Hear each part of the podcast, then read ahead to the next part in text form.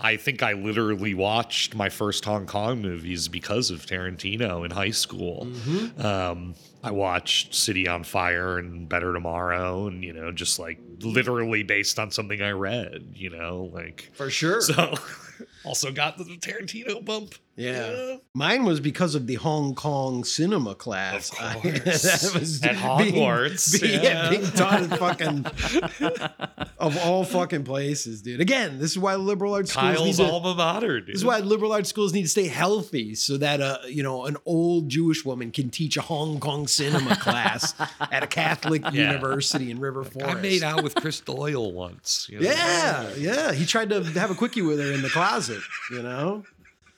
Yeah. She said she said Chow Yun Fat was the best waltz she'd ever had, you know? Right, She said he danced better than she said she finally understood his action once she danced with him in, in the ballroom, you know? Yeah. Light on his feet. The policeman isn't there to create disorder.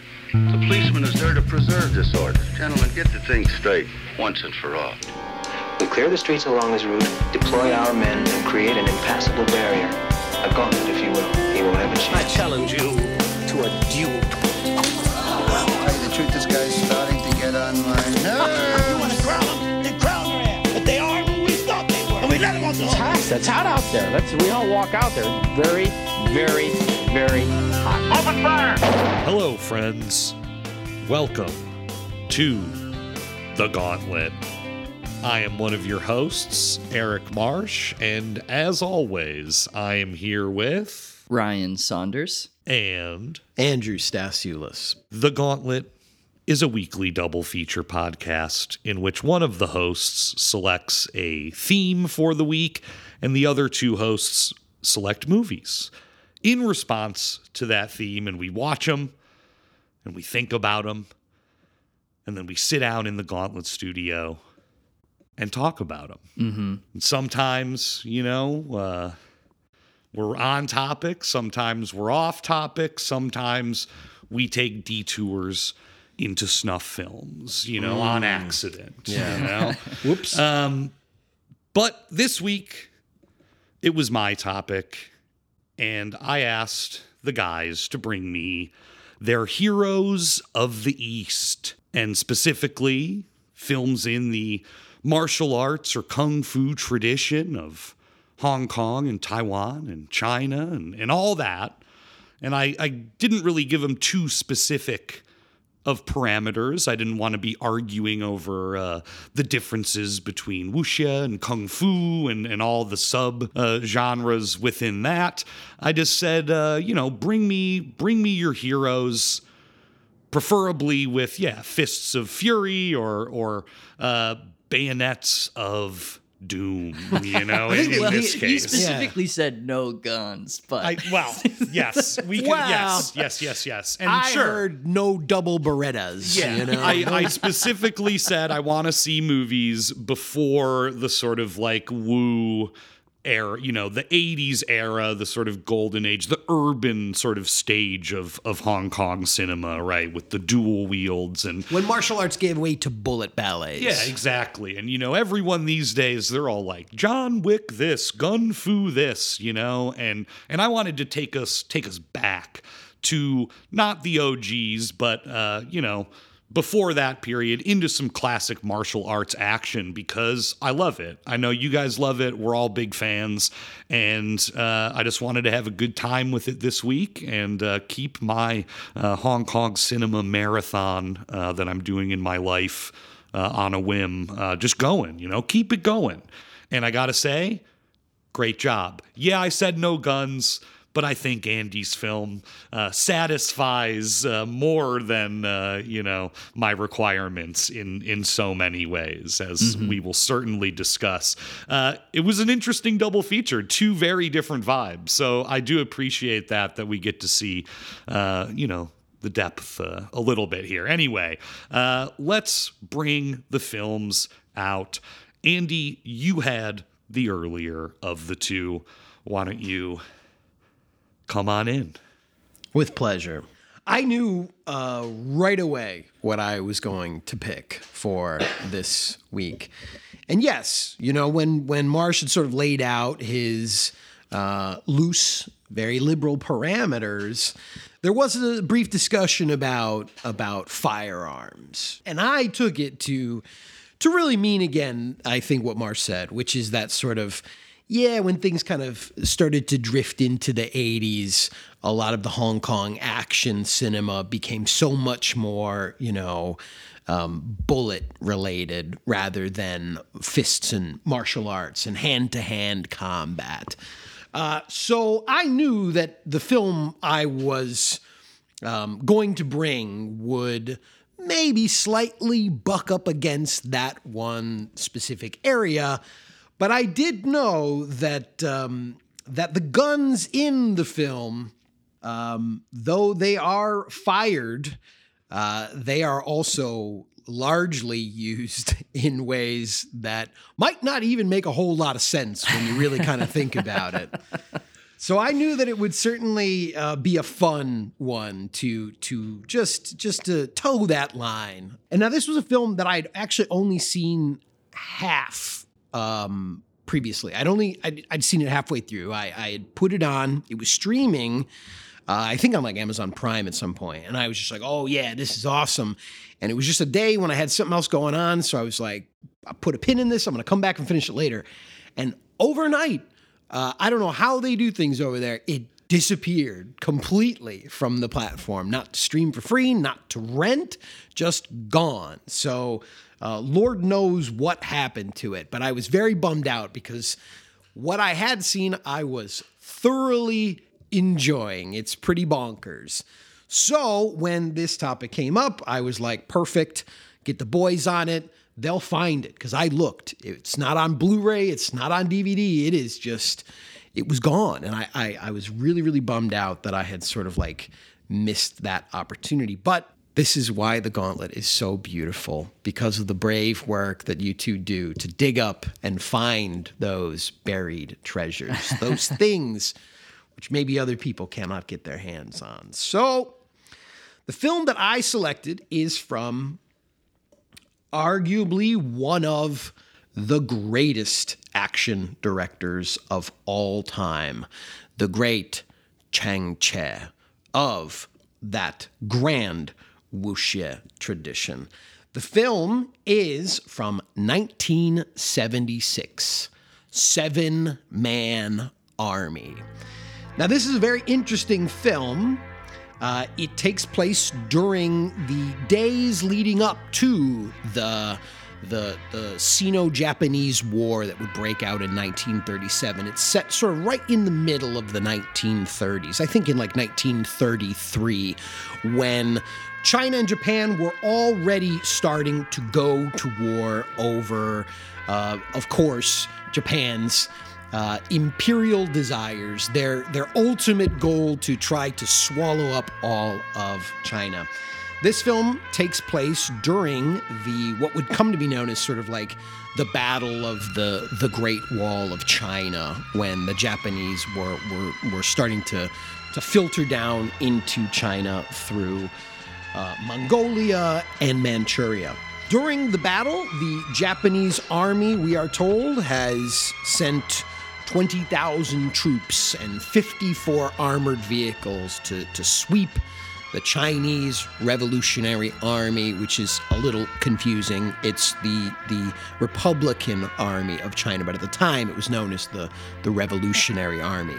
But don't be confused; these these aren't uh, future PLA soldiers. They are proudly nationalist in in what they do at this particular point in time. Um, and the, the the Japanese pretty much wipe out the the Chinese defenders, all except for several men who find themselves at a fortress, a fortress smack dab in the middle of that Japanese advance. And so they do what great heroes of the East will do.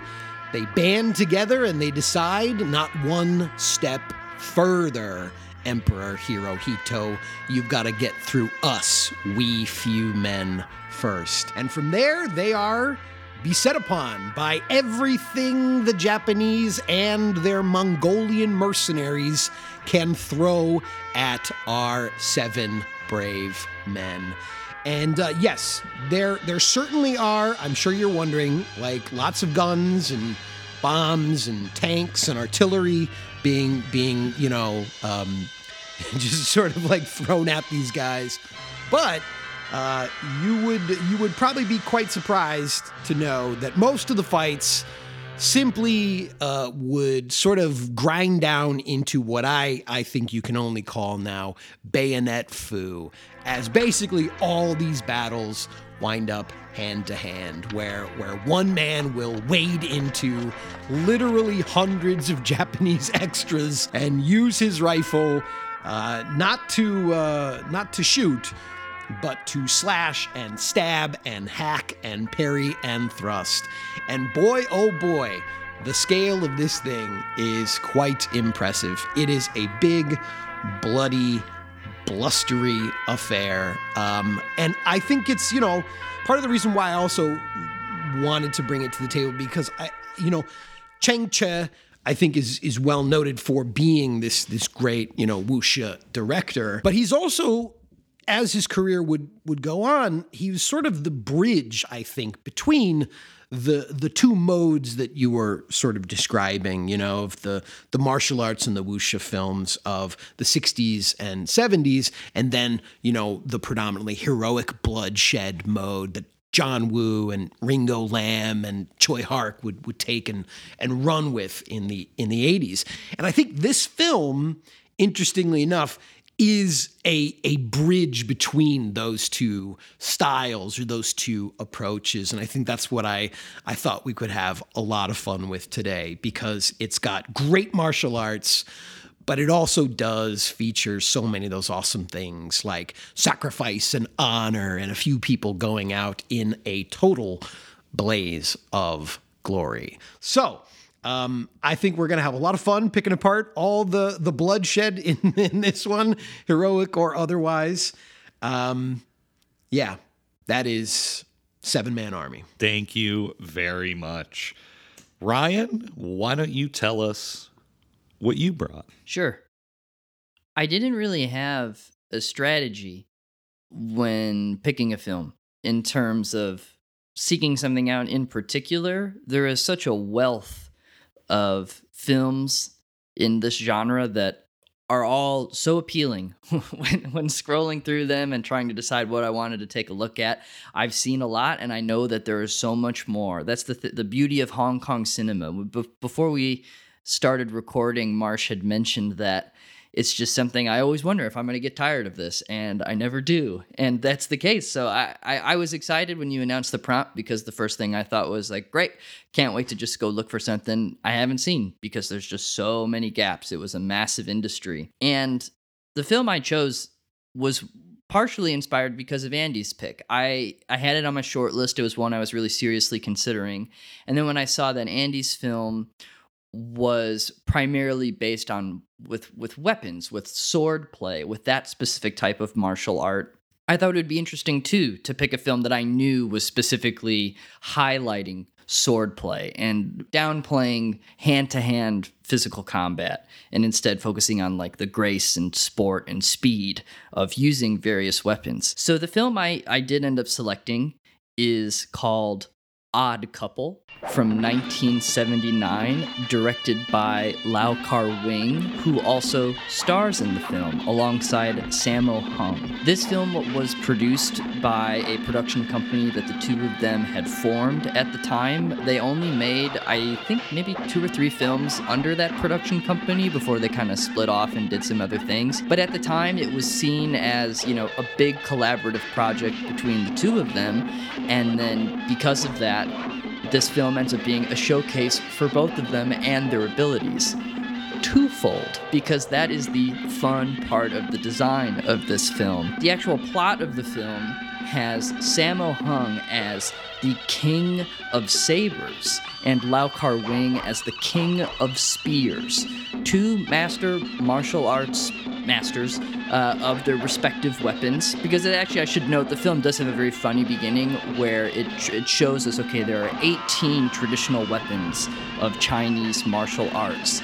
And this film is going to focus on two of them the spear and the saber. Like, we're going to give you a whole deep dive. And the first thing I thought was, I kind of wish that they made, and maybe there are films that do specifically focus on those other weapons, but it would have been really nice if the two of them had just like kept making variations on this movie with the different weapons uh, to showcase them. It would have been a nice treat. But so, this film, we have the spear and the saber.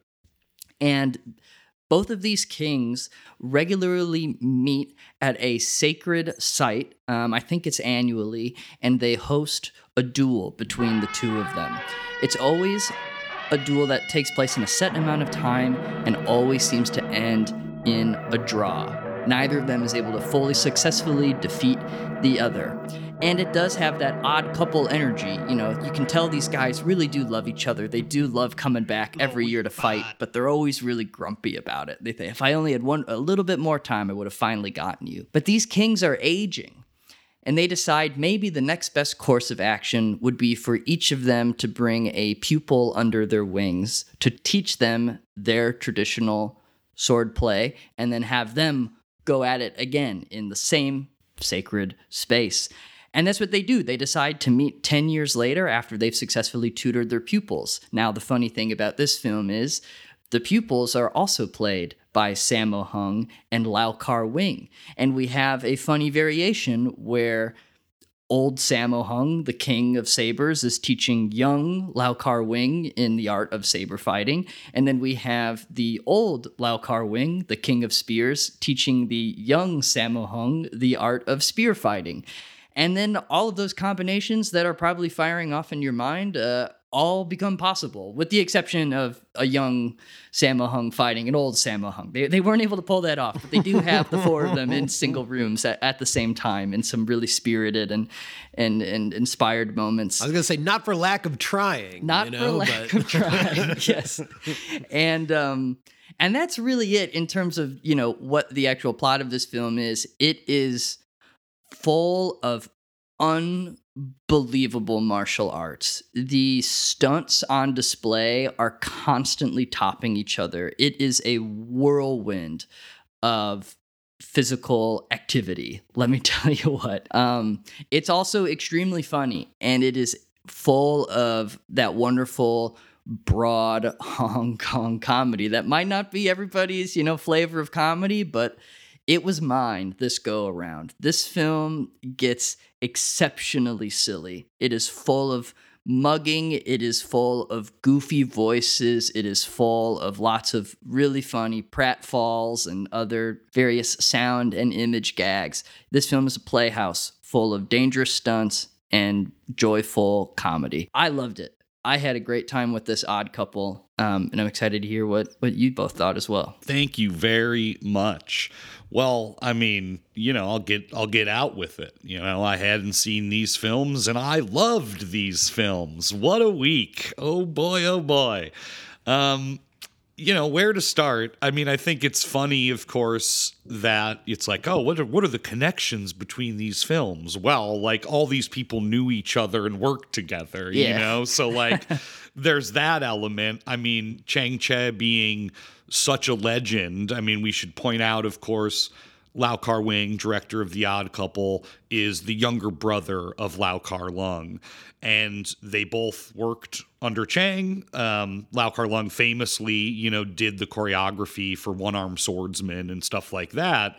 Um, and they all worked for the Shaws. yeah, they all worked for the Shaws until later. You know, that is an interesting thing also that is like the bridge between all this is Karl Maka, who produced The Odd Couple, right after this movie would f- do uh, Cinema City, which produced Better Tomorrow, which produced all the Ringo Lam movie. It produced, you know, everything, all that shit.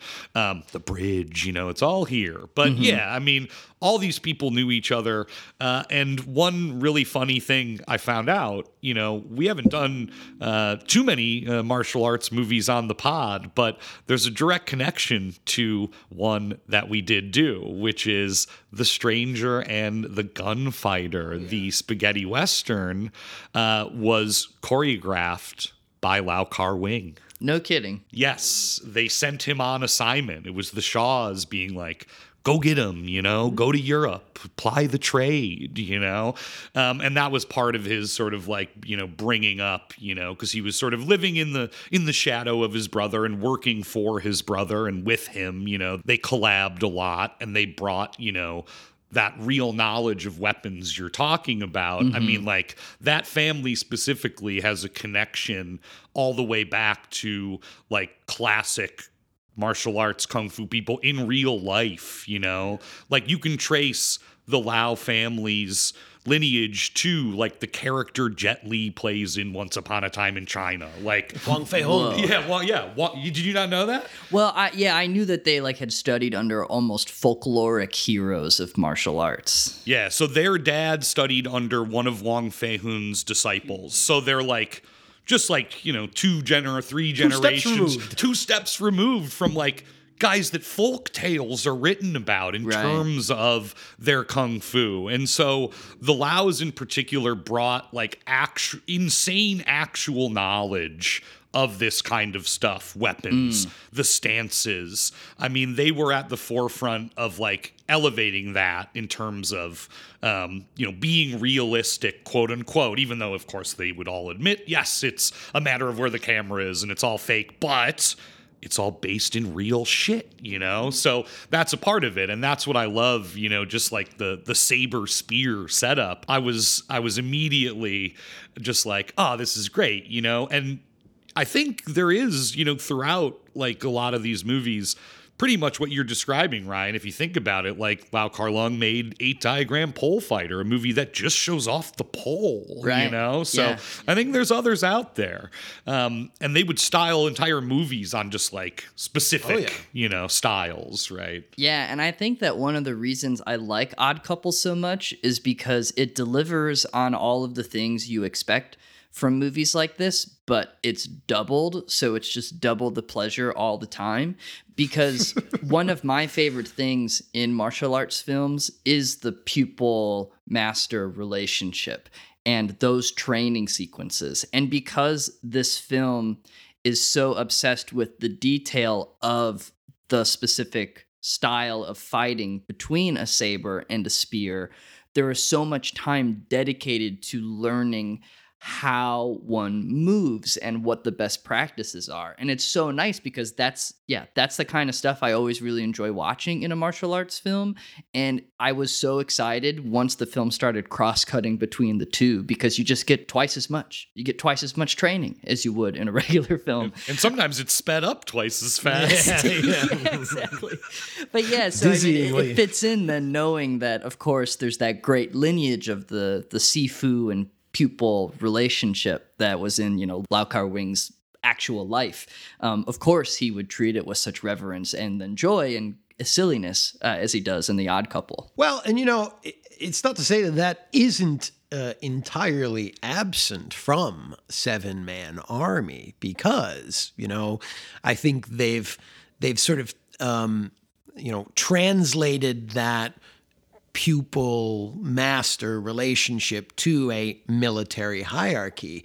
Because all the soldiers throughout the film and, and you know not to get too far ahead of ourselves at various points we also get little bits of their backstories you know like what brought them here some of which are actual, yeah, actual like kung fu masters. Right. Yeah. And and like just scenes you would think just lifted straight out of more traditional like wuxia films. But what I'm also getting at is that, you know, there is a scene later in the film where in between one of the the you know several of the battles I guess you could say the the action sequences you know they do have a sequence where they break down the the proper technique for their bayonet fu and all of them do line up and start kind of running through the drills and they're reciting the moves and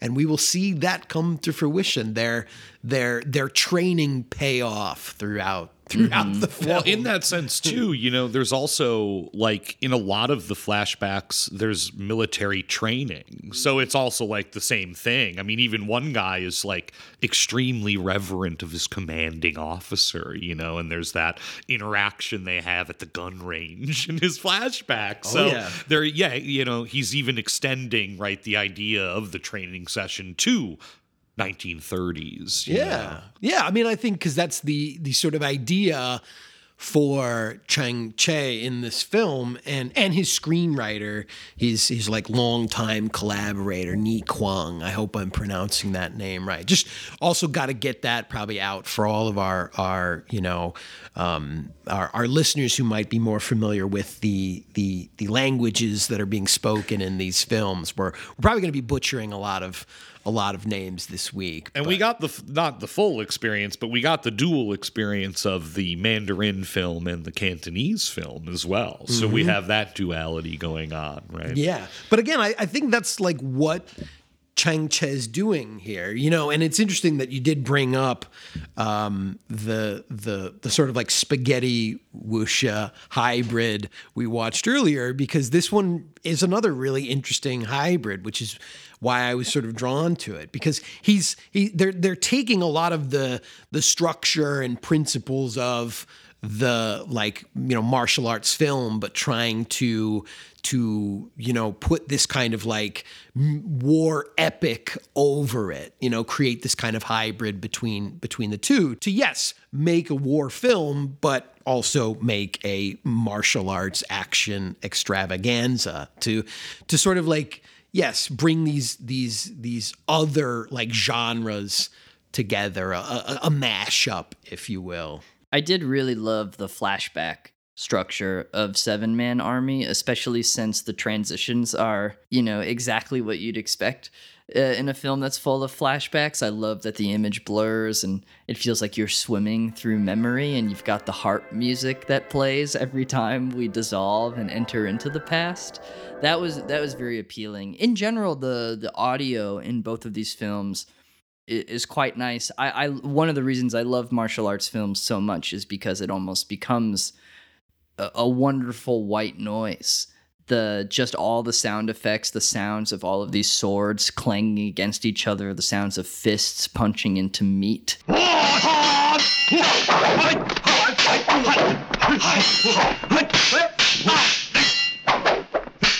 and also just punching air. I mean, I love Yeah. that. You mm-hmm. know, like when guys are are training, and you know, there's there's always that sound of, you know, of like like of just like wind. You know, as people are sort punching. of cloth and wind. Yeah, you know? like punching so furiously. Yeah. you know, they're, they're breaking the sound barrier. hmm Yeah, that is a that's a soundboard I'll never get tired of. Yeah, and and really, Ryan, more than white noise, perhaps they're like opera, uh, Sure. especially as featured in both films. Both films do have a story element. Uh, well, I guess Odd Couple has a, a choreography, a sort of a fight scene that's a mock opera, and in uh, Seven Man Army we get the uh, flashbacks for Pan, uh, who in his you know former life was basically an opera slave, you know, uh, and there's like wonderful uh, you know stuff we see of him like flipping around on on the stage, and then it's like oh shit, he's in the trenches, you know. And I think again, that's for for people who might not know. I think uh, an an important element for these films to reference, considering that you know d- directly in the case of of Sammo Hung, like so many of those great martial arts movie stars would get their start in like Peking opera and specifically like making those kinds of productions and then saying, hey. We should get on this movie thing, you know? In fact, uh, I read an interview with Lau Kar Wing, uh, and he was very funny. And he he basically said that you know Sammo, of course, was always a great you know sort of like uh, opera, you know, eh, beings trained in the opera. He was so so good at moving, but it was after he met the Laus that he became a good fighter. he, he started took he started like took you know uh, took credit for it, uh, which is very funny. That reminds me of a totally random uh, thing. I, well, it's not totally random, but uh, a thing I came across that I I don't think I knew, but I learned that like the one of the big moments in the history of, of Hong Kong martial arts was the Sand Pebbles, the Robert Wise movie. And the stunt person on that film held training sessions for Hong Kong guys in the 60s. And that was like ultimately one of the like core foundations uh, of the stunt work that would be carried out further. So the Wow. Sand Pebbles, uh, apparently And go I, back, lo- and go I love back that and look at that one. Yeah, go back and look at that because apparently uh, they had all those guys working on it, and so uh, thought that was interesting. That's Interesting. great. Right. I, I love that movie. Yeah, I mean, really, you mentioning that, you know, Sammo could really move, but then he learned how to fight when he met Lau Kar Wing. But boy, oh boy, can that guy move. I mean, just, I was wondering while watching these films how we would speak about these fight sequences in great detail because it's almost indescribable because so much of it is just watching it feels like if they had were just slightly off, they'd get whacked with a pretty blunt piece of metal. You know, that there could be some serious injury. In, in all of these fights, the precision and the way that they move is just exceptional in both films. But I mean, really, Sammo, I mean, what a force to be reckoned with. Look at that guy go. And I don't think I had seen him in anything this early, at least featured so prominently. I'm so used to his 80s, 90s stuff. And this is a classic case of guys who've been doing like stunt work and side roles for for like a decade, going like. Look at us, motherfuckers. Yeah. You know, we're not just like some fourth guy in a fight or whatever, you know. yeah. Uh, we're stars. Oh, you they, Yeah. they know? honed their craft. And I think, yeah, they really do assert themselves. And it really is, yeah, just like this celebration of their skills. Uh, it's really just about martial arts uh, and, and that sort of like those sort of virtues, you know? And then on the flip side, uh, right, we have Chang sort of like, you know, uh, violent and disturbing uh, sort of mishmash of of whatever it is and you know like of course the the stars you know like they're amazing but one thing that's so funny is like the odd couple's so concentrated on just like two incredible fighters that once you get into some of the broader uh and wide shots of uh you know what's going on in seven man army like there's a lot of clowns out there too there's there's just some like real buffoon work out Oh, there yeah. because there's just too many guys to like Yeah. Yeah. handle. I mean, these movies were made fast too. Yeah. Um, and it's like there's like a hundred guys on screen, and I caught a couple. Oh, you yeah. know, couple Sure. blowing it, but that's like entertaining in its own right. It is. yeah, it oh, is. definitely, definitely. I mean, it, it weirdly it took me a little bit to get on the wavelength of Seven Man Army because it does start in war film mode. It does not start in martial arts mode. And you know, being an audience member of the time and being more open to these nationalist stories and myths, right? You probably would have felt the weight right from the beginning, and I didn't. And I was surprised watching it, these like large scale battles. I was I was very very bored at the beginning, and then once it kicked into gear, I was like, great. You know, I was with it and I was having a really good time. But I, I do agree with you, Marsh, and I don't know if you were referring to this type of thing in particular, but when it was just gunplay and it was like large crowd work, I didn't feel like the passion was there. I didn't feel the finesse and the kineticism. And then it was when, yeah, once martial arts was actually introduced to it and we were getting Oh, the yeah. bayonet fu, that's when we were honing in on particular individuals. That's when we were seeing the really amazing stuff. That still, yeah, of course, had hundreds of extras that were kind of goofing around the I edges mean, of the frame. Yeah, I mean, the, the, to me, that's that's the thing right off the bat, though, that uh, I think I, I I find impressive. Not necessarily the the sort of just generic kind of like here's a battle sequence, but again, just just looking at the the scope and the scale of this production and the fact that there are at times, I mean, like hundreds of extras like running around you know when they say like oh 20,000 soldiers are coming Obviously, they don't have 20,000, but they've got a, I mean, they have a shitload of extras and vehicles and everything like kind of getting into place. Um, and yeah, you know, it's like, yeah, it's, it's, it's, it's like war movie. But, but again, to your point though, I think it's also that, you know, we don't know who any of these people are yet. Right. You know, it is just two massive armies going at it. And we're also very far removed from this time period and the history of it all. And, and so, yeah, it's just kind of like, okay, this is just the prelude. This is all this is. It's just supposed to whittle us down to our seven heroes, to our seven exceptional people who we will get to know very intimately and care about greatly as the film goes on. But yeah, it is just this kind of like big generic, you know, war thing at the beginning. And again, I, I think that's why I, I was so interested by it because to my own to my knowledge of what I've seen, I think this is the only war film Chang made, or or most direct, I guess you could say, of like you know his approach to a war film. But yeah, it's it's cool to see him kind of working in that mode. But it's also very clear that once he gets into the nitty gritty, once he gets into here's a man fighting tooth and nail with his fists, with knives, with bayonets, that's when he really like comes alive as a director. You know, because most of the war sequences, the big battle stuff with machine guns and tanks, they're really just in these big, huge, like long shots. He's not really getting in there with his camera. He's not cutting the way he's going to cut. And by by the end of the film, when it's building to its like absolute bloody crescendo, I mean, like he's in full Peckinpah mode.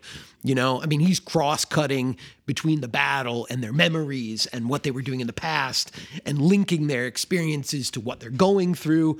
You know, he's he's going nuts, you know? And and yeah, I think once he has people, very specific people to focus on, you know, that's when the the mastery of his filmmaking really displays itself.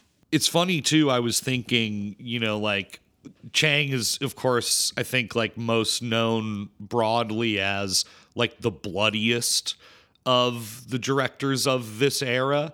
And a lot of people attribute that to like him borrowing from the Chanbara film from Japan. So it's funny to see then, you know, him work this in reverse where it's like, you know, he kind of learned like the bloody, like severed limb shit from Japanese films, and then he's turning it on the Japanese army in this film. Oh, yeah. uh, in particular, you Oh, know. Um, But you know, again, too, like going back to something you said earlier, like just the, the, again the sheer amount of people that he will sometimes like have in his frames. Like you're saying, like boy, you know the the the ability for these great guys like you know Sammo to to be able to like not hurt each other. I mean, like there were times when I was just like I was just like inhaling sharply because there'll be like one guy doing his bayonet fu and there are like yes 50 or 60 extras around him Yeah. with bayonets and rifles and everyone is just swinging these things like crazy and to your point marsh yeah there are some guys in there that probably aren't that coordinated Oh, yeah. like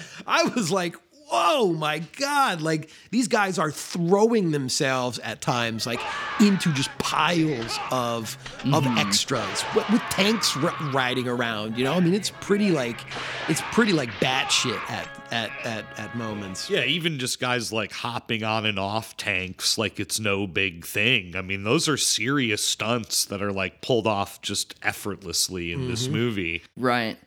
I did think it was funny how there was, it seemed like a huge disconnect between some of the stuff that was traditional battle photography and then the actual martial arts. Because, yes, I really felt the stakes anytime there were a group of dudes rushing at each other, all swinging bayonets around. And then conversely, you have a grenade being thrown or a shell being fired from the tank. And then it's just a bunch of guys kind of jumping in the air and throwing their arms up, going like, ah, and then falling Yeah. back down. There's there are yeah, you could do like a super cut of just like the gr- the grenade exploding Japanese soldiers in this movie. I mean, it's like ballet ballet. It's Yeah. awesome. like I never tire of, of that kind of thing. Like the creative death, like the joke death. I mean, it goes all the uh, God. It's because I show this in class, but like the guy that dies in the Great Train Robbery is incredible. Like the, he gets shot up on the train, and he's like, you know, it, it's so huge, Yeah. you know. And I like love that tradition in the mm-hmm. cinema that even goes to like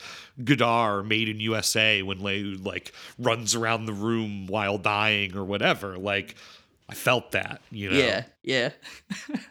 Oh yeah, big time. I, like that stuff. I mean, I get, I get, again, I think like Ryan is is so so like on point with with his comment about you know the difficulty of describing the intricacies of you know so much of of what you're seeing in in terms of action because you know it it really is uh, a thing to behold. I mean, it is just so um, unbelievable that they're, you know, at the height of this this this era that we're, we're sort of talking about and looking at, just that they were just pumping these things out, and they were doing it like it was nothing. You know, Chang especially was so prolific, you know, like especially compared even to Lau Kar Lung or like King Hu. It's like Chang made like four times as many as many films as them. Like the same year he made this, he also made a Boxer Rebellion film that has like a million extras in it. I mean, it's like who's got the time, you know? Right. But uh, he did. Yeah. Uh, apparently. Well, you know, it is something that I, I really did like about The Odd Couple, I guess, when thinking about the difficulties of describing some of these fights. Thankfully, The Odd Couple, most of the fights have a gag that relates, that kind of like has it stand out from some of the other ones. I think at the beginning, there's one of the central gags of an early fight is that someone is cutting grass in the anytime he falls he's always grabbing more grass that he picks up. And then someone else in that instance has a huge saber that has all these rings on it. So that has like a new sound element to it. So we hear grass getting cut these rings shaking around the metal on metal. And then because I should point out too, the old versions of these kings, they have some amazing hair. That's something that really like stands out for them. And I believe it's Sammo has the extremely long goatee, and Lau Kar Wing has the the the braided eyebrows, the very very long eyebrows. And at various points, right, there are so many close calls that do get sliced, and that's how it shows how close of a call it was so often. But the the Odd Couple is full of all those little details that give your eyes something to track. yeah, all the close shaves. Yeah, exactly.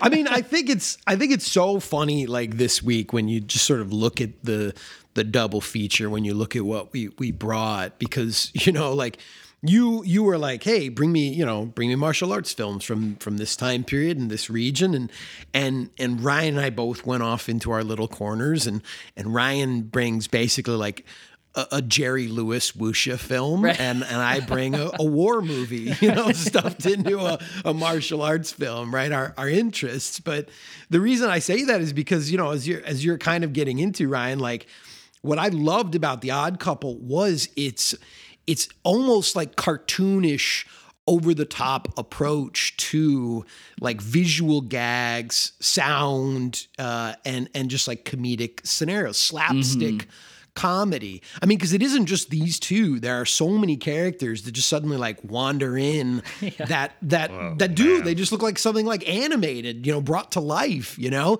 like one of the assistants has this like crazy patchy hair that's just all these random little like tufts of like spiked hair and I believe he's called, according to our subtitles, uh, Master Stupid. yeah Mine's- master oh, stupid I thought mine said big stupid, but Oh, yeah. big stupid? Big Yeah, Stupid. big stupid would I guess Big he's not a master of anything, really. no. no But I yeah, I also like have no idea how to describe his hair because they kind of looked like It's like spiky. Yeah, but they also look like if Hershey kisses were made out of licorice. That's sort Yeah. of what like dots his head.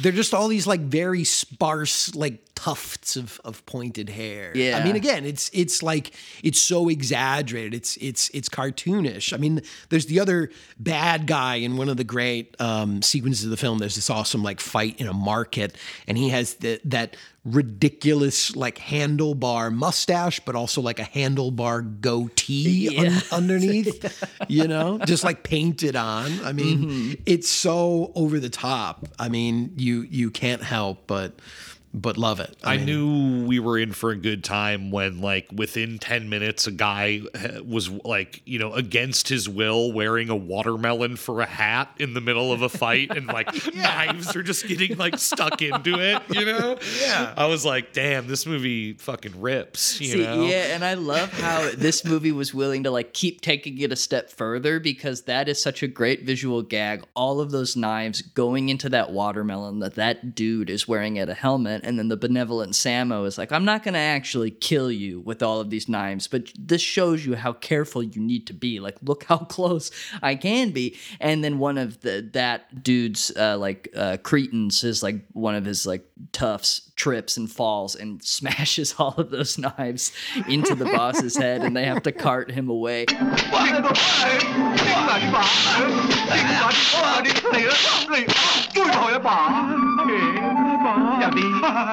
有啲，添，有啲添，刮醒啊你，勁多噃，誒唔好再飲啦，唔好再飲，冇晒我啊，係啊，冇晒我啊，冇晒我啊，我啊唔会乱杀人嘅。 It does seem like he maybe lives and just will be permanently damaged uh, by that incident, which I thought was kind of funny too. But yeah, would not love to have a crown of knives uh, on my head. That would be a pretty precarious situation. you know, one thing that was also like when I took a step back and I was like thinking about these movies, it was cracking me up how schematic the story structures are because they're such just like martial arts brain, right? It's like think about the, the like how these movies proceed especially like the odd couple. It's because it's everything's doubled right? Everything's mm-hmm. paired. So every sequence repeats once with the different characters and it's like all right now we have to recruit okay now we have to train okay now they have to get real world experience okay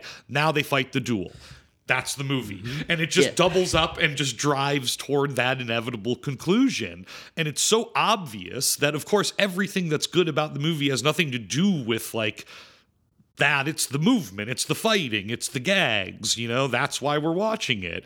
And I think in, in Seven Man Army, it's, you know, he's doing trickier stuff with the flashbacks, but it's ultimately this siege film. And it's going to systematically go, into the past of every single main character. Like you just know it's coming. But I think he does it in an interesting way. Like he delays some, you know, towards like the end. And I found that really interesting. But again, the whole time you're like, all right, when are we getting this guy's flashback? Yeah. You know, it is very schematic because everything is just putting you in position for, you know, the charge, this the charge on the Yeah. fortress, or you know, the Mongolian mercenary attack. You know, the mid uh, sort of like point of the movie, which I want to point out. Uh, talk about hair. Uh, when the Mongolian mercenaries show up and they've got the braid tied around the front, I Yes. was like, "You want me to do that?" You know, I it's, a, it's like, a strong look "Yeah," It and it's certainly is. and it's especially a strong look coming from Gordon Liu as one of the Mongolian mercenaries. Talk about uh, just playing the fourth, vil- you know, the fourth Yeah. villain. And I mean, he is featured, but it's before Shaolin. It's before he blew up. You know, Yeah. Before he'd get a guest starring credit. Though we did get a we did get a guest starring credit in in The Odd Couple. We had guest starring Dean Shek, who uh, more people might remember from A Better Tomorrow too. I mean, he made a bunch of films, but but that's what I I know him the most from. Uh, again, bridging the gap between the wuxia and the heroic bloodshed and John Woo. Dean Shek plays uh, one of the, the crime guys in uh, Better Tomorrow too.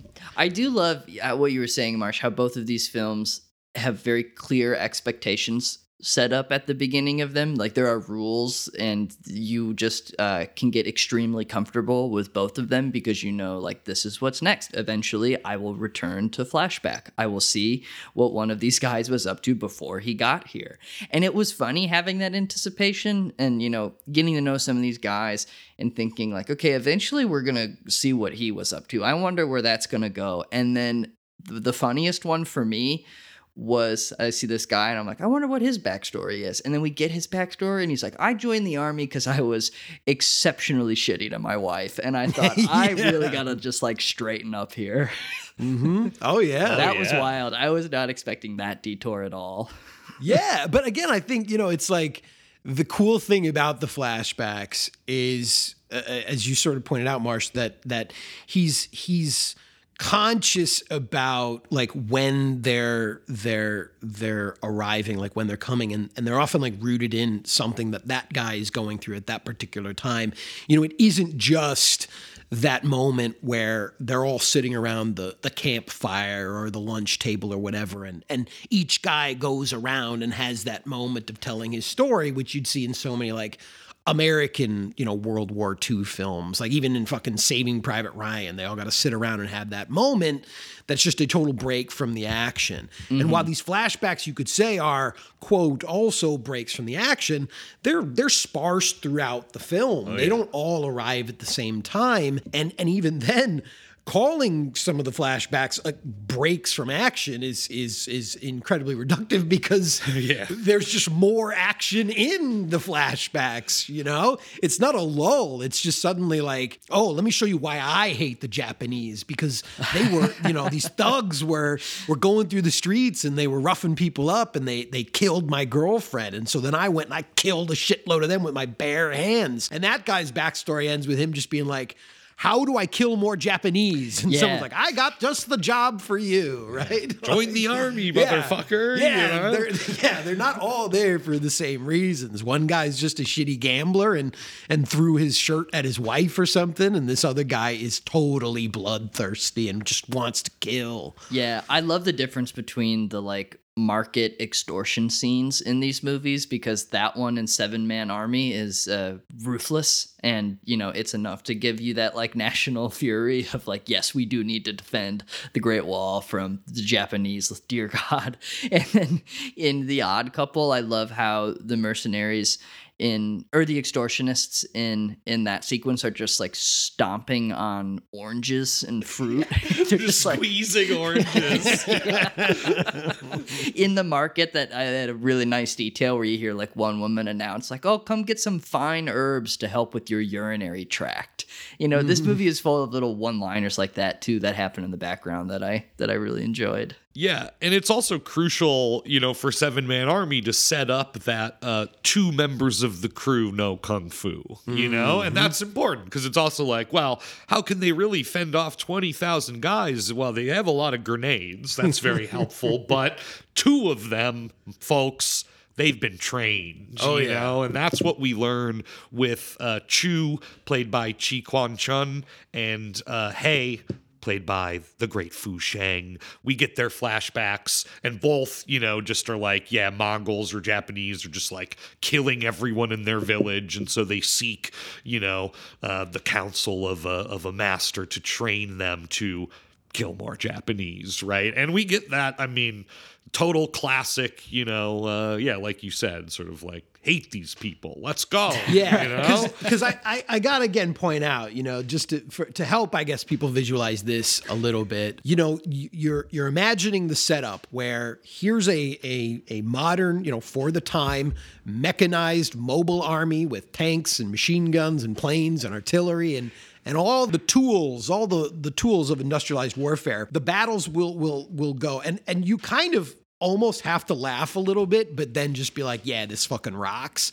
Because what will essentially happen is, you know, the Japanese will be like pressing forward or the Mongolians, and and the first thing that'll happen is yes, the machine guns will kick in, the rifles will be shot, but then there'll be a moment where they kind of get a little like close. They get within like 10 yards, and just guys literally just throw their guns down, you know? Like they just like stop shooting and either switch total hand to hand or everyone just decides let's just do this with bayonets you know and our heroes will sometimes be surrounded by by japanese extras holding rifles who could end this very quickly Very Yeah. fast. Could- yeah. Just step in there. yeah, could, even even Anytime. At, even at the risk you say of going like, well, what if he shot and he hit the other guy? You'd kind of Yeah. go, yeah, but there's twenty thousand of us and there's you know seven of them. I think we could take. We're already getting creamed this way. Why don't we? Uh, why don't we just sacrifice a couple guys? Everybody shoot at the same time. you know? Yeah, I was I was like back and forth on that effect for me because occasionally I wished it had like moved a bit more into artifice. I thought that at least would have been interesting. I think it would have been really nice if these dudes with their bayonets could also fly around like a wuxia film. You know, if they were like scaling the fort in a single jump, or they were mean, running on walls. They get damn should near have got the close five sometimes. venoms on the case, dude. Oh, you should yeah. have crossed it over. Yeah, they get damn near close. There are a couple situations where they're like flipping over trenches and, and stuff like well, that. the- Yeah. yeah, because especially again, it's all tied to their character, right? So it's the Peking opera guy who, um, you know, in the climax is doing like crazy jumps Oh my God, over yeah. uh, Japanese soldiers, and that again, yeah, that stuff's great. And hey, I could use more of it too. We all could. Sure, you know? sure. I wanted to hear I wanted to hear your guys' opinion or just read on the character and odd couple of uh I think it's like ro- uh, rocking Master rocking. Master rocking is the what what am I missing? Is the gag that like rock and roll music is accompanying him like as he's well, it's kind of like disco It's more. Yeah, it's like a beat. You know. Yeah, it's like a disco Right. beat. But is it the joke? Is that why he's called like Master Rocking? yeah, Yeah, okay. Perhaps. because he's rocking. you Yeah. know? Yeah.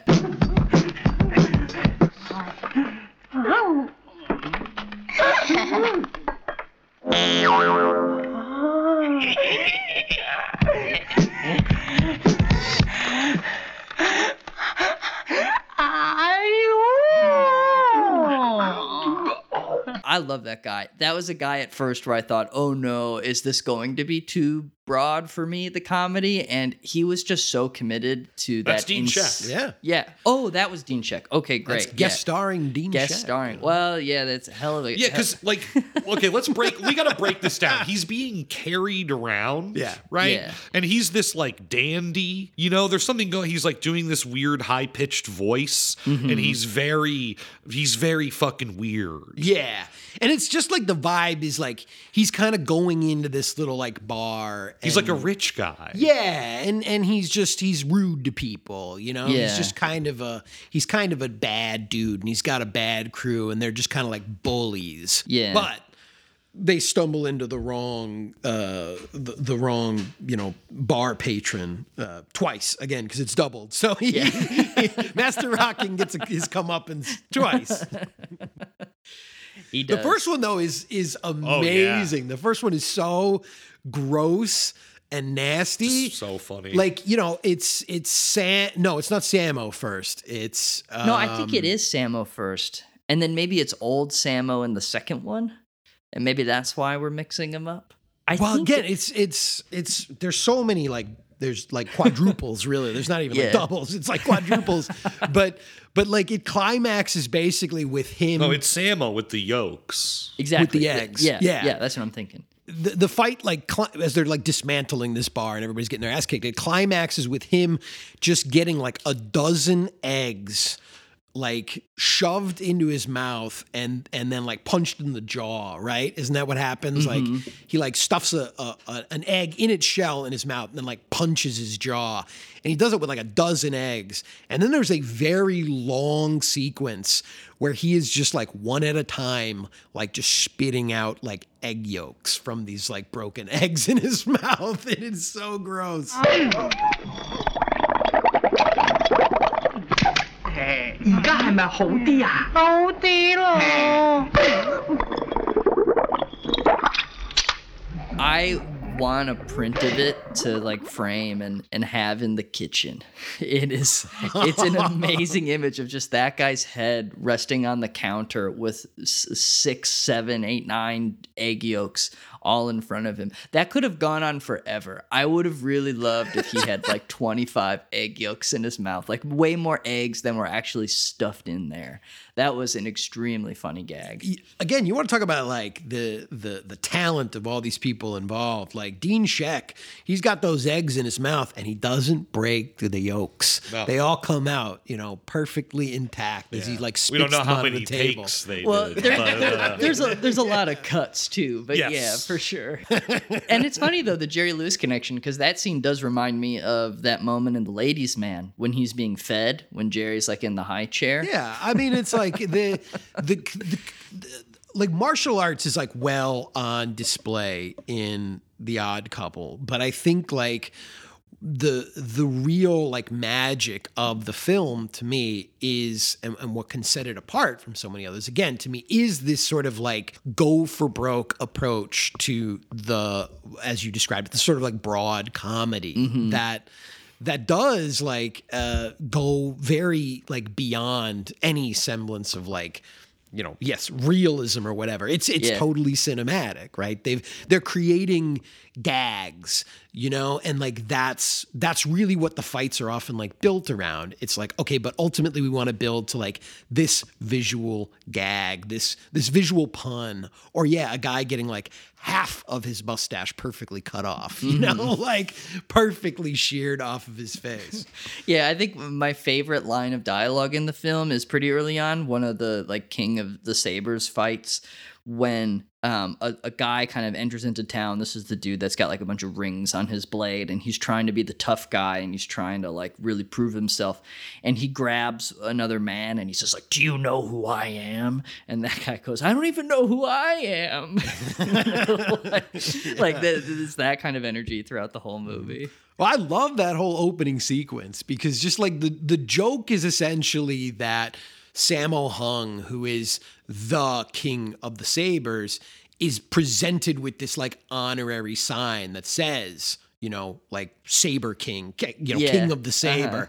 And he's just kind of like, I got no use for this. So he gives it to like the local blacksmith, right? He's like, well, you make great sabers. So really, you're the king of the saber. And as a result, this man who has wandered into town that wants to fight the king of the saber, the first thing he sees is the sign that says king of the sabers. And so he just goes over and tries to like he just like cuts it in half. yeah, too. he's trying to like kick the shit out of the, the blacksmith. So you're the king of the saber, huh? Like, and then another guy wanders into town that also wants to fight the king of the saber, right? Mm-hmm. And then he bumps into Sammo and he's like, Have you seen the king of the saber? And he points to the guy now sitting underneath the half cut sign that says King of the Saber. And he's, of course, holding, as Ryan described, a saber. So basically, Sammo just like creates this whole big, like, you know, chaotic melee, this big fight. And, and he is the King of the Saber, now just sitting there, sort of watching it all, taking it all Right, in. right. and that you know reminds me of, of another another great scene in the movie of course uh, when when master rocking comes back with his quote unquote bodyguards and you know they're said to be these really fierce bodyguards but then someone slips in and is like well really they're they're op- they're opera guys and and so A very in joke for them, you know? yeah, absolutely. And so like when the fight happens, all of the score of the fight is the music of an opera, the mm-hmm. clanging of the cymbals, so classic. And all their moves are synced up to the music. And it is kind of like physically revealed that these guys are just like jokers, you mm-hmm. know? Yeah. Uh, because this is part of the, you know, the getting real world experience section of the film, right? And then, you know, Master Rocking shows up all bandaged up from the earlier fight and then gets owned again, you know, in a callback. So uh, it's all just so creative. It's all just so fun. Yeah, it's amazing, and it really draws your attention to the fact that the sound effects in these moving movies can often feel like music, or at least composition. You know, like it is something they're considering when they're designing these fights, and then the the sounds that go with them. It does have a nice rhythmic quality, and it can even feel like opera if you're just like open to appreciating the sounds of fists punching the air. But yeah, mm-hmm. oh my god, amazing sequence. I love how like different instruments were attached to different objects. Like the stool, I think, was the the cymbals very often, and then like strings were other parts of, of the body. Yeah, that is a really inspired moment. And another inspired moment is in Seven Man Army when uh, they go to you know one of the one of the soldiers Jia goes to get his commander's severed head that had been placed on a tree by the Japanese, and when he grabs it off the tree, the tree goes boing. Just incredible stuff, dude. I mean, it's such like a gruesome image of him being like, "I'm gonna go drag, you know, get the severed head off of a tree," and then it climaxes, yeah, with a incredible incredible. But yeah i mean dude like again i gotta go back to the mongolian invaders because that's also i feel like to me a very obvious like oh this is just like a period film, you know, when you're fighting the Mongol invaders. Well, here they are in a Japanese context. And the funny part being, of course, yes, it's Gordon Liu and Johnny Wang and Brian Lung, aka Beardy, who's also in Odd Couple as the final boss. Um, so there's like a little, yeah, little in jokes there, cross references to all these other movies. These guys playing the Mongolian, like o- I guess, officers of this little group. Yeah. Um, and you know, again, it ties into the sort of systematic like development of each character, where one of the uh, one of our heroes has a sword.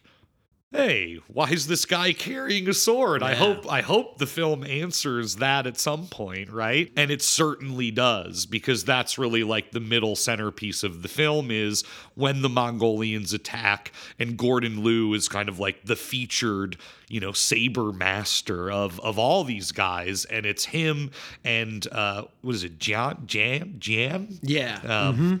Who was a member of the Broadsword Squad? Right. Yes.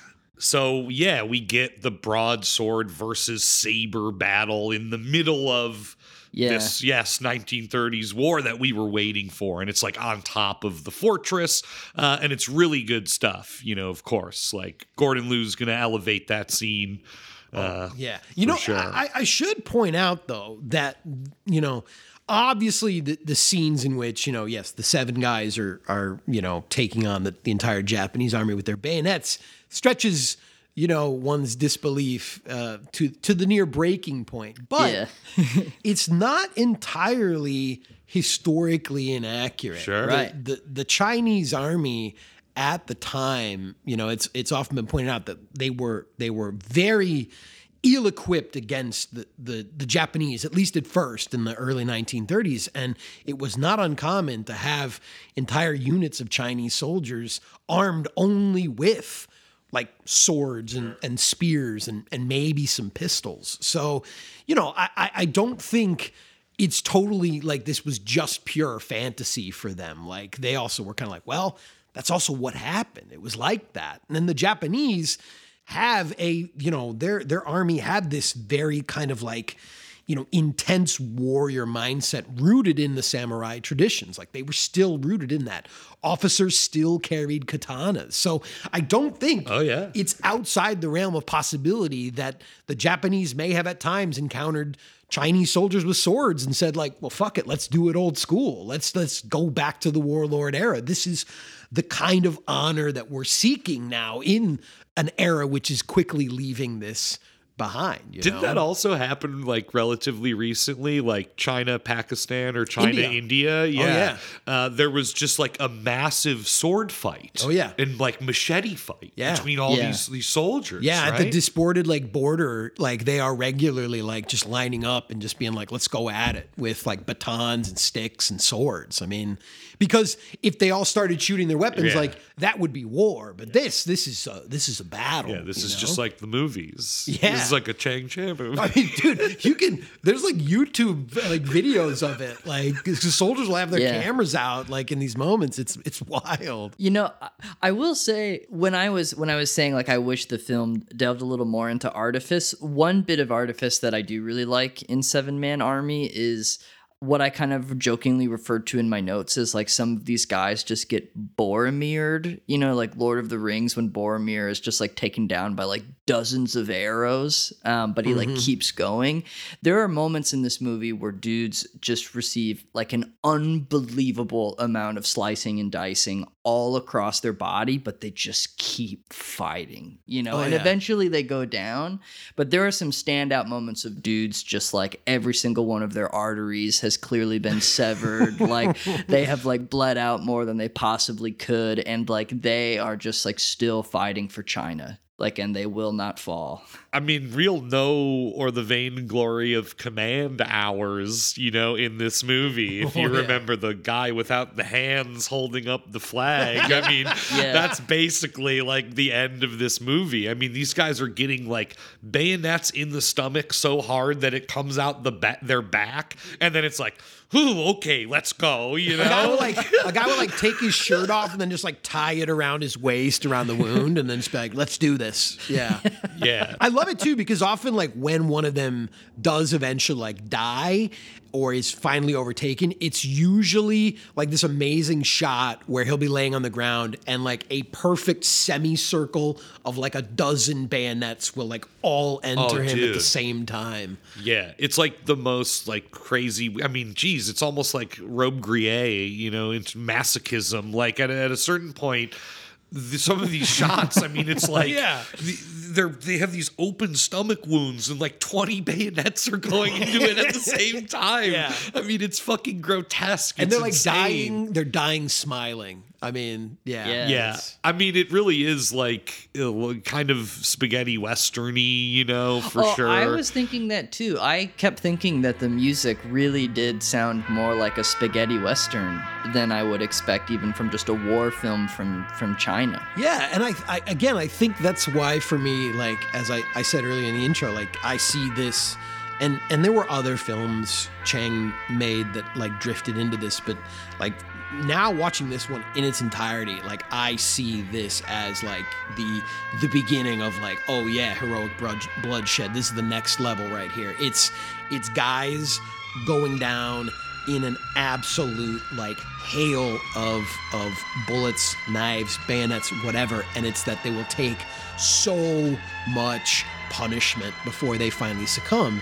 And it should be again no surprise that like his influences his influences were you know, people, as he said, like Kurosawa. He said how much I read an interview with him once where he was talking about Peckinpah. Like he loved Peckinpah, and like this is basically the Wild Bunch, the ending of the Wild Bunch. You know, it's like mm-hmm. him going into that mode of like, let's get a group of guys and let's just see how much punishment they can take before they they succumb, before they're they are defeated. all while know? positively reinforcing each other and being very good brothers. Yeah, yeah, camaraderie, like honor, and and also the idea of like bringing together people who like don't necessarily know each other, but like have a a common goal or a common cause in that moment. And and again, like the the editing in this film, like it is so at times like Peckinpah esque, like the the the cross cutting particularly like in the moments of of like sheer chaos.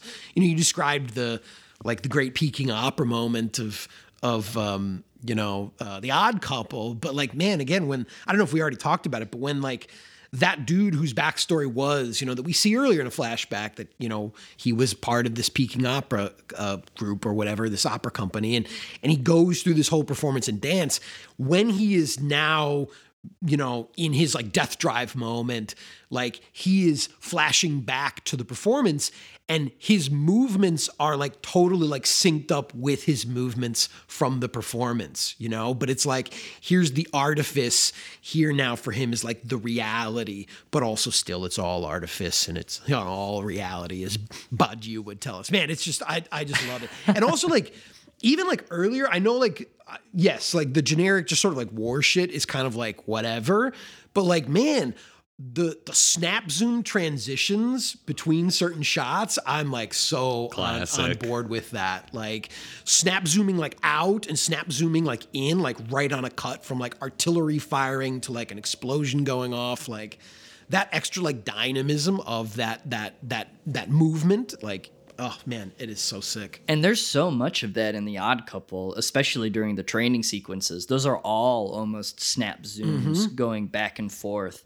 And then the, with these yeah match cuts between the the dual stories are fucking insane in this movie. I Yeah. mean, Oh, yeah. and often yeah punctuated with that. Mm-hmm. Yeah, you know, it's it's. I think that's the thing. It's like it's sort of easy to look at this kind of genre filmmaking and just be like, well, it's just all about the martial arts and like they didn't have a ton of money and they're just pumping these things out. But it's like, nah, they were also like skilled technicians in a lot of these films, you know? Certainly there's some that like aren't nearly as good, but like when you've got good crews behind these things, like, man, these films are well constructed you know in their in their their production and their like post production i mean they they're putting as much choreography into the editing at times as they are like in front of the camera.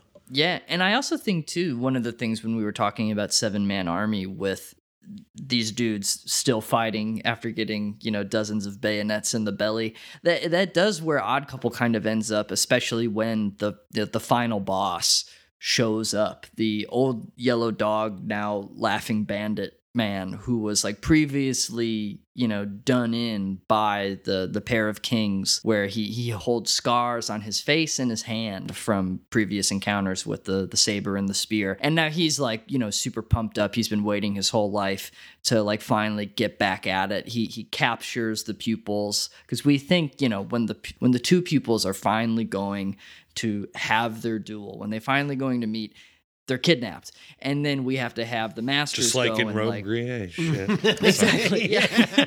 and the masters have to go and rescue them. But their their fight when it is the the two kings going against their their old nemesis who is now like much more skilled. That is what that fight feels like. They do seem like they're being bested. Uh, well, they, I mean they are bested, and they are. There's a lot of blood in that moment, and there's Yeah. like not a lot of blood leading up to that in the film.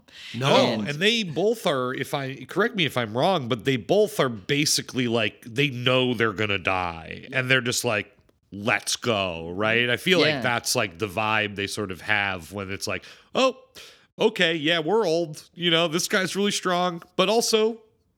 It's time for us to go. Yeah, you what are we we gonna got These, do? we We're got these pupils. stop. We got these pupils now. I mean, it's it's like a it's kind of like a wild shift in tone because like it's suddenly for a movie Yeah. that has been like very goofy throughout in in all the fight sequences. Even when a guy gets like you know knives driven through a watermelon into his skull, and you know we can presume he he died of his wounds later on. Like it is suddenly like yeah into like the, same kind of heroic bloodshed territory we're, we're talking about with Seven Man Army. It's like they're taking a lot of punishment. They are bloody. They're spitting up blood. Their their bellies are cut. Their their arms are cut. Their faces are are just like you know starting to just get very sweaty and and gory. I mean, like I I was like not expecting that that turn. You know, it's it's like suddenly very like dramatic. Yeah, and it still has that charm of that awesome odd couple dynamic where they're still bickering and they're ragging each other in the midst of the battle they're like you go like I'll take care of this like you you don't stand a chance and both of them are just like you know buckets of blood falling out of their mouths as they're bickering with each other but it's a beautiful thing because it's of course it's what's unspoken they know you know they know what's what that it's they're near the end here and they're still gonna keep going with their charade but it's also an acknowledgement like goddamn i've loved fighting you every year you know like Yeah, dude. what i wouldn't give for like one more go around at the sacred site you and me 你啲黐线嘅，对付你啊！我哋使乜要联手？冇错啦，净系我一个人啊， 就搞掂你咯。 Yeah, I mean, again, like the uh, like a transition more towards heroic bloodshed because it's like in that moment, like in a John Woo movie, it's like that's the moment that they tell each other, "I've loved you." All my life, like Yeah. I've always loved you. It's only ever been you, you know, and and they have to also maintain their their pride and their their dignity and and basically like what the essence of that love that that total like that that masculine love that they have for one another. It's that like you were the best. It's like no you were the best. But their way of saying you were the best is saying you were never as good as me. You were always garbage you know? Yeah, yeah. like and yeah, like it's uh it's also then part of the like broader kind of like moral or, or fable aspect to the film where uh you know part of the the reason they sort of make this agreement to like raise these pupils to fight is because they're like well between us there's there's too much emotion you know and they basically kill themselves because they refuse to team up Yeah. On principle too of just being like Yeah. we're we're so fucking good at martial arts you know it could just be two on on this guy beardy you know it could just be two on that on that guy but they're like no I'll go right now, you know, and they keep trading off because they're too stubborn to fight together. Exactly. So they died as they lived. They died as they lived. But also, we should point out that that they aren't necessarily beaten. I would say fair and no, square. definitely Uh, not. Because prior to the the final boss, there's the sub bosses. the spies. The yeah, the the uh, the the four guys, you know, th- whose name all together translated means invincible. What was it? It was uh, sky. What were the words? The four guys. It, Yeah. One was Sky under nothing enemy equals invincible. yeah, Yeah, and they all One had rough style. translation, I'm sure, but Yeah. yeah. no, I love I love when there's we've I think we've mentioned it before, but like explanatory subtitles. You know, subtitles that explain, you know, okay, we all know, you know, you foreign viewers aren't gonna know like what how, how this adds up or what this means. And they give us little parenthetical that says like this this means invincible. Did did either of you guys, when you were looking at those those four dudes, like um, especially in that moment, uh, think that like Carpenter clearly had to have seen this because those are like the three elements, like Yeah. the same look. They have the the hats that basically cover their entire face. They've got the capes, and again, it's this almost like elemental division between them. I was Sure. like, this is Oh, this is fucking I straight mean, out he- of Big Trouble. He's China. on on record as being a kung fu head. You know, he made the movie because he loved the movies. You know, in the seventies especially. So I would imagine he might, might have crossed his desk. Yeah, You know, because like the look, the, the the design of those guys was just like the elements in uh, Yeah. Big Trouble in Little China. But yeah, and then that's when it ends up when we do actually get a scene of all four of them in the room together. And I thought they pulled it off really well. yeah. Because I was just As good as you for it can. to happen. you know? Yeah. yeah, yeah, totally. Without VFX, when doing Dead Ringers. No, really, because it's impressive because there are a couple moments where, like, you know, you get the kind of crisscross where mm-hmm. you know the the the young versus the old versions of them is flipped. And again, I was thinking like they basically had to film a couple of these moments like fucking four times or something, you know, and they had to keep switching costumes and makeup because Yeah. you know, obviously they don't do it the same day, but like again, like the doubling of the sequence when they did have to like cross over and suddenly have you know the master of of one guy fighting the pupil of the other like they were definitely able to switch between all of that i mm-hmm. mean it was it was yeah it was very impressive Yeah. And then yeah, I just fuck it. I love the final fight in the odd couple when the pupils then take the the big bad boss to They the team sacred up, site. you know. Yeah. They do. They do something their their mentors would never. No, Yes. no, yeah. Oh, so good. And I mean that I could have watched that sequence of the film go on similar with the eggs. I could have watched it just forever. Specifically them Oh, I actually have this mixed up. It's it's the subsequent battle. Yeah. like The yeah. there's second like, climax. the there's like four climax. climaxes in Yeah. this movie there really are yeah, well, because eventually, after they defeat the big bad with the use of magnets, which is very funny, then there is a battle between the two pupils. They're like, "Fuck it, we're here." Like, what would they love? And then they decide, like, we should like stab our weapons into the graves of our masters. And then, like, what goes on and what I could have watched for a full hour was the two of them having been separated from their weapons trying to grab them again and then the other person interfering with that and constantly getting in the way from them of even getting to their weapons. That is like a very fun redirection of fighting is like not the actual weapons now colliding but just stopping the other guy from getting to his weapon. And it's just so fresh it's so inventive the whole time i could have watched it for an hour. Doing it on their graves, Yeah. you know, Yeah. like it's so fucking awesome, dude And, it's uh, it's it's their love scene. I mean it's like after all of that then it's like here they are just like wrestling around on the ground in in front of their their their masters graves i mean like it is just yeah, it's that it's that final moment for Yeah. them. It's another one for rivalry week. You know? Yeah. Big time. Yeah. But uh, yeah, it is kind of like them falling in love because it's like sort of the birth of a new partnership. At this point, they've only just hung out in a jail cell and then watched their masters die, defeated one dude together. But yeah, that that moment between the two of them fighting over the weapons, that yeah, that it felt like true love. It felt like it was blossoming. And the love scene in Seven Man Army is Oh. is between uh, you know one man and a flag. As he- you know the they they say at a certain point in the film that like as long as the flag flies over the fortress. China is free, essentially, right? And and you know one of the characters, the great kung fu master of the group, like as he's like fighting the Japanese now, literally in front of the you know the the the Chinese flag. At this point, you know the the the Republic of China, but Right. eventually the the Taiwanese flag. That's right. And this film was shot in Taiwan, I discovered. Um, so probably had extra meaning for the Taiwanese audiences as well.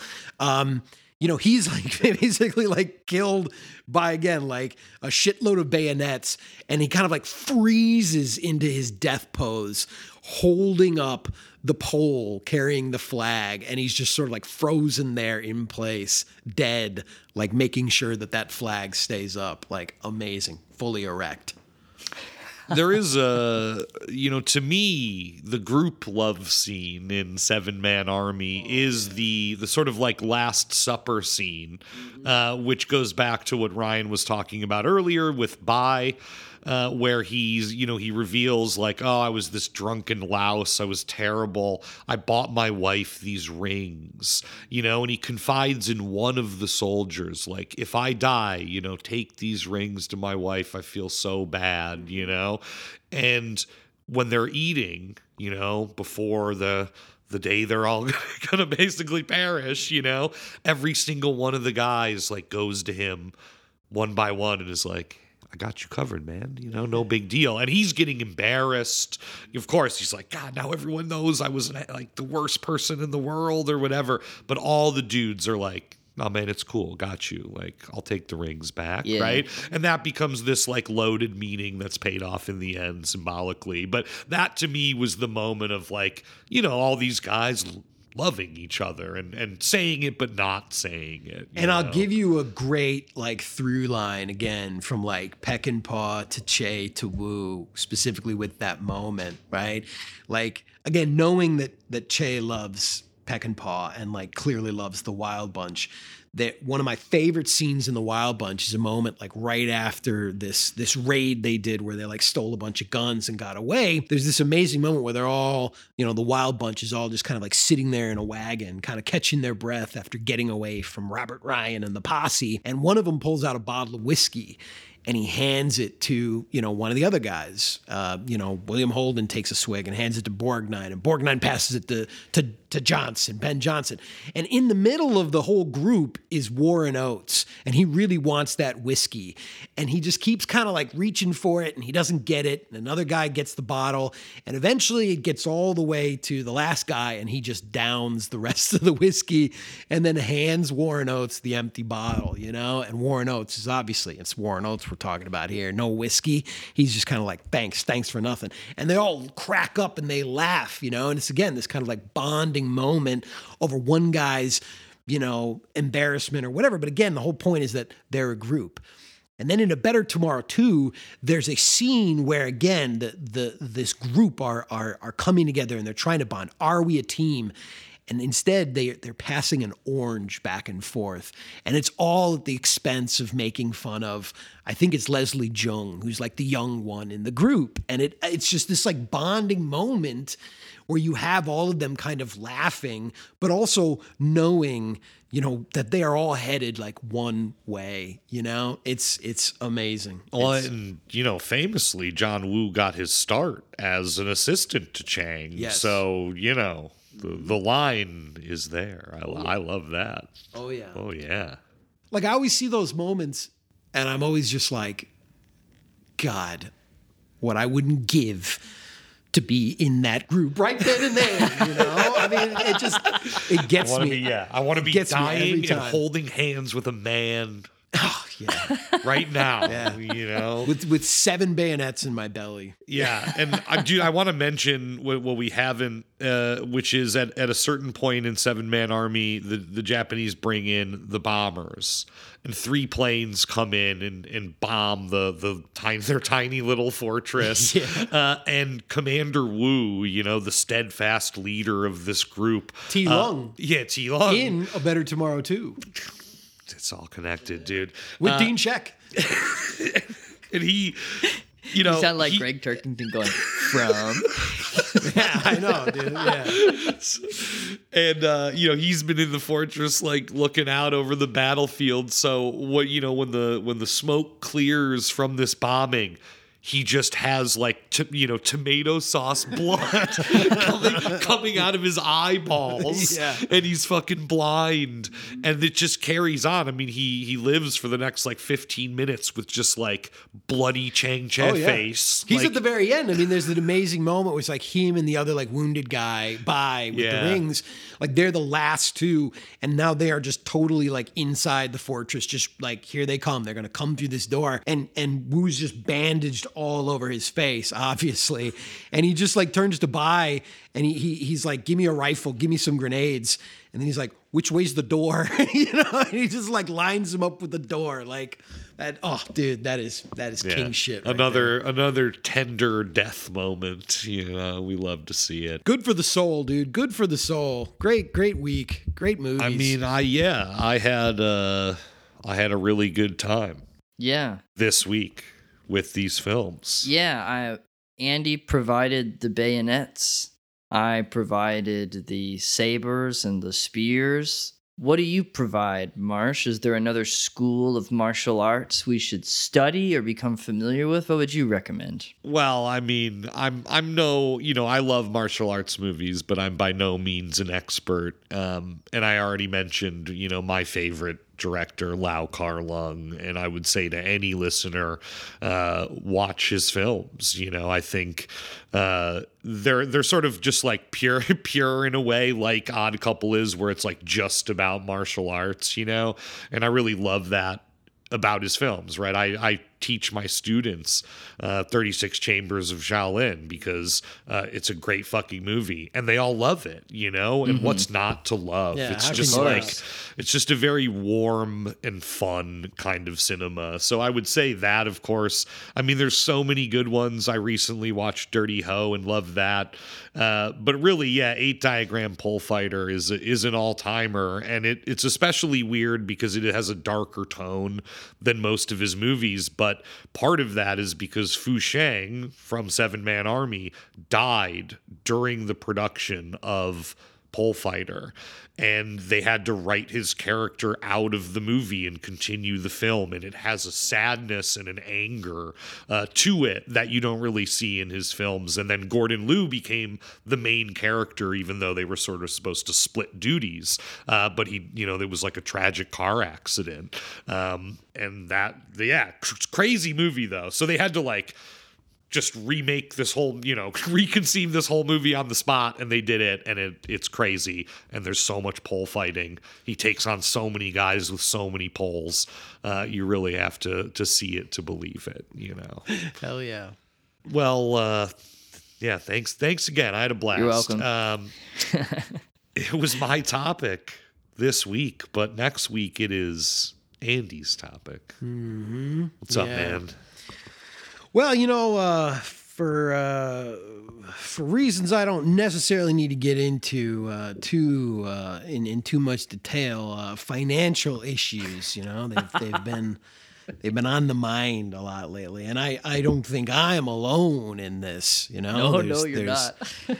there's uh, there's people all over the place that are are feeling it and seeing it, and uh, you know, building off of our paranoia week, our our you know, at their wits' end. So you know, I've just been sort of thinking about that a lot, and um, I thought you know, be a great topic uh, to to say, hey, let's go to the bank.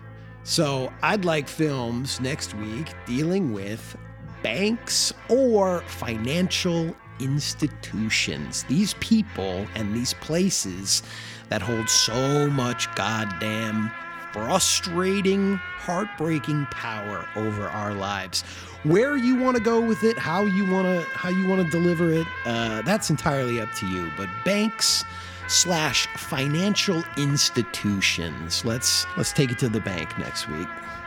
Stock's going way up next week. Mm-hmm. As always, Buy, buy the gauntlet. As always, you can follow us on Twitter at Gauntlet Movies or send us an email at gauntletmoviepodcast at gmail.com. Thanks, everyone.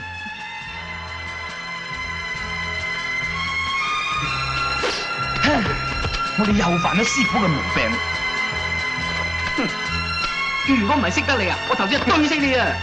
啊，不如咁咧，睇下边个能够将自己嘅兵器插喺师傅嘅份上，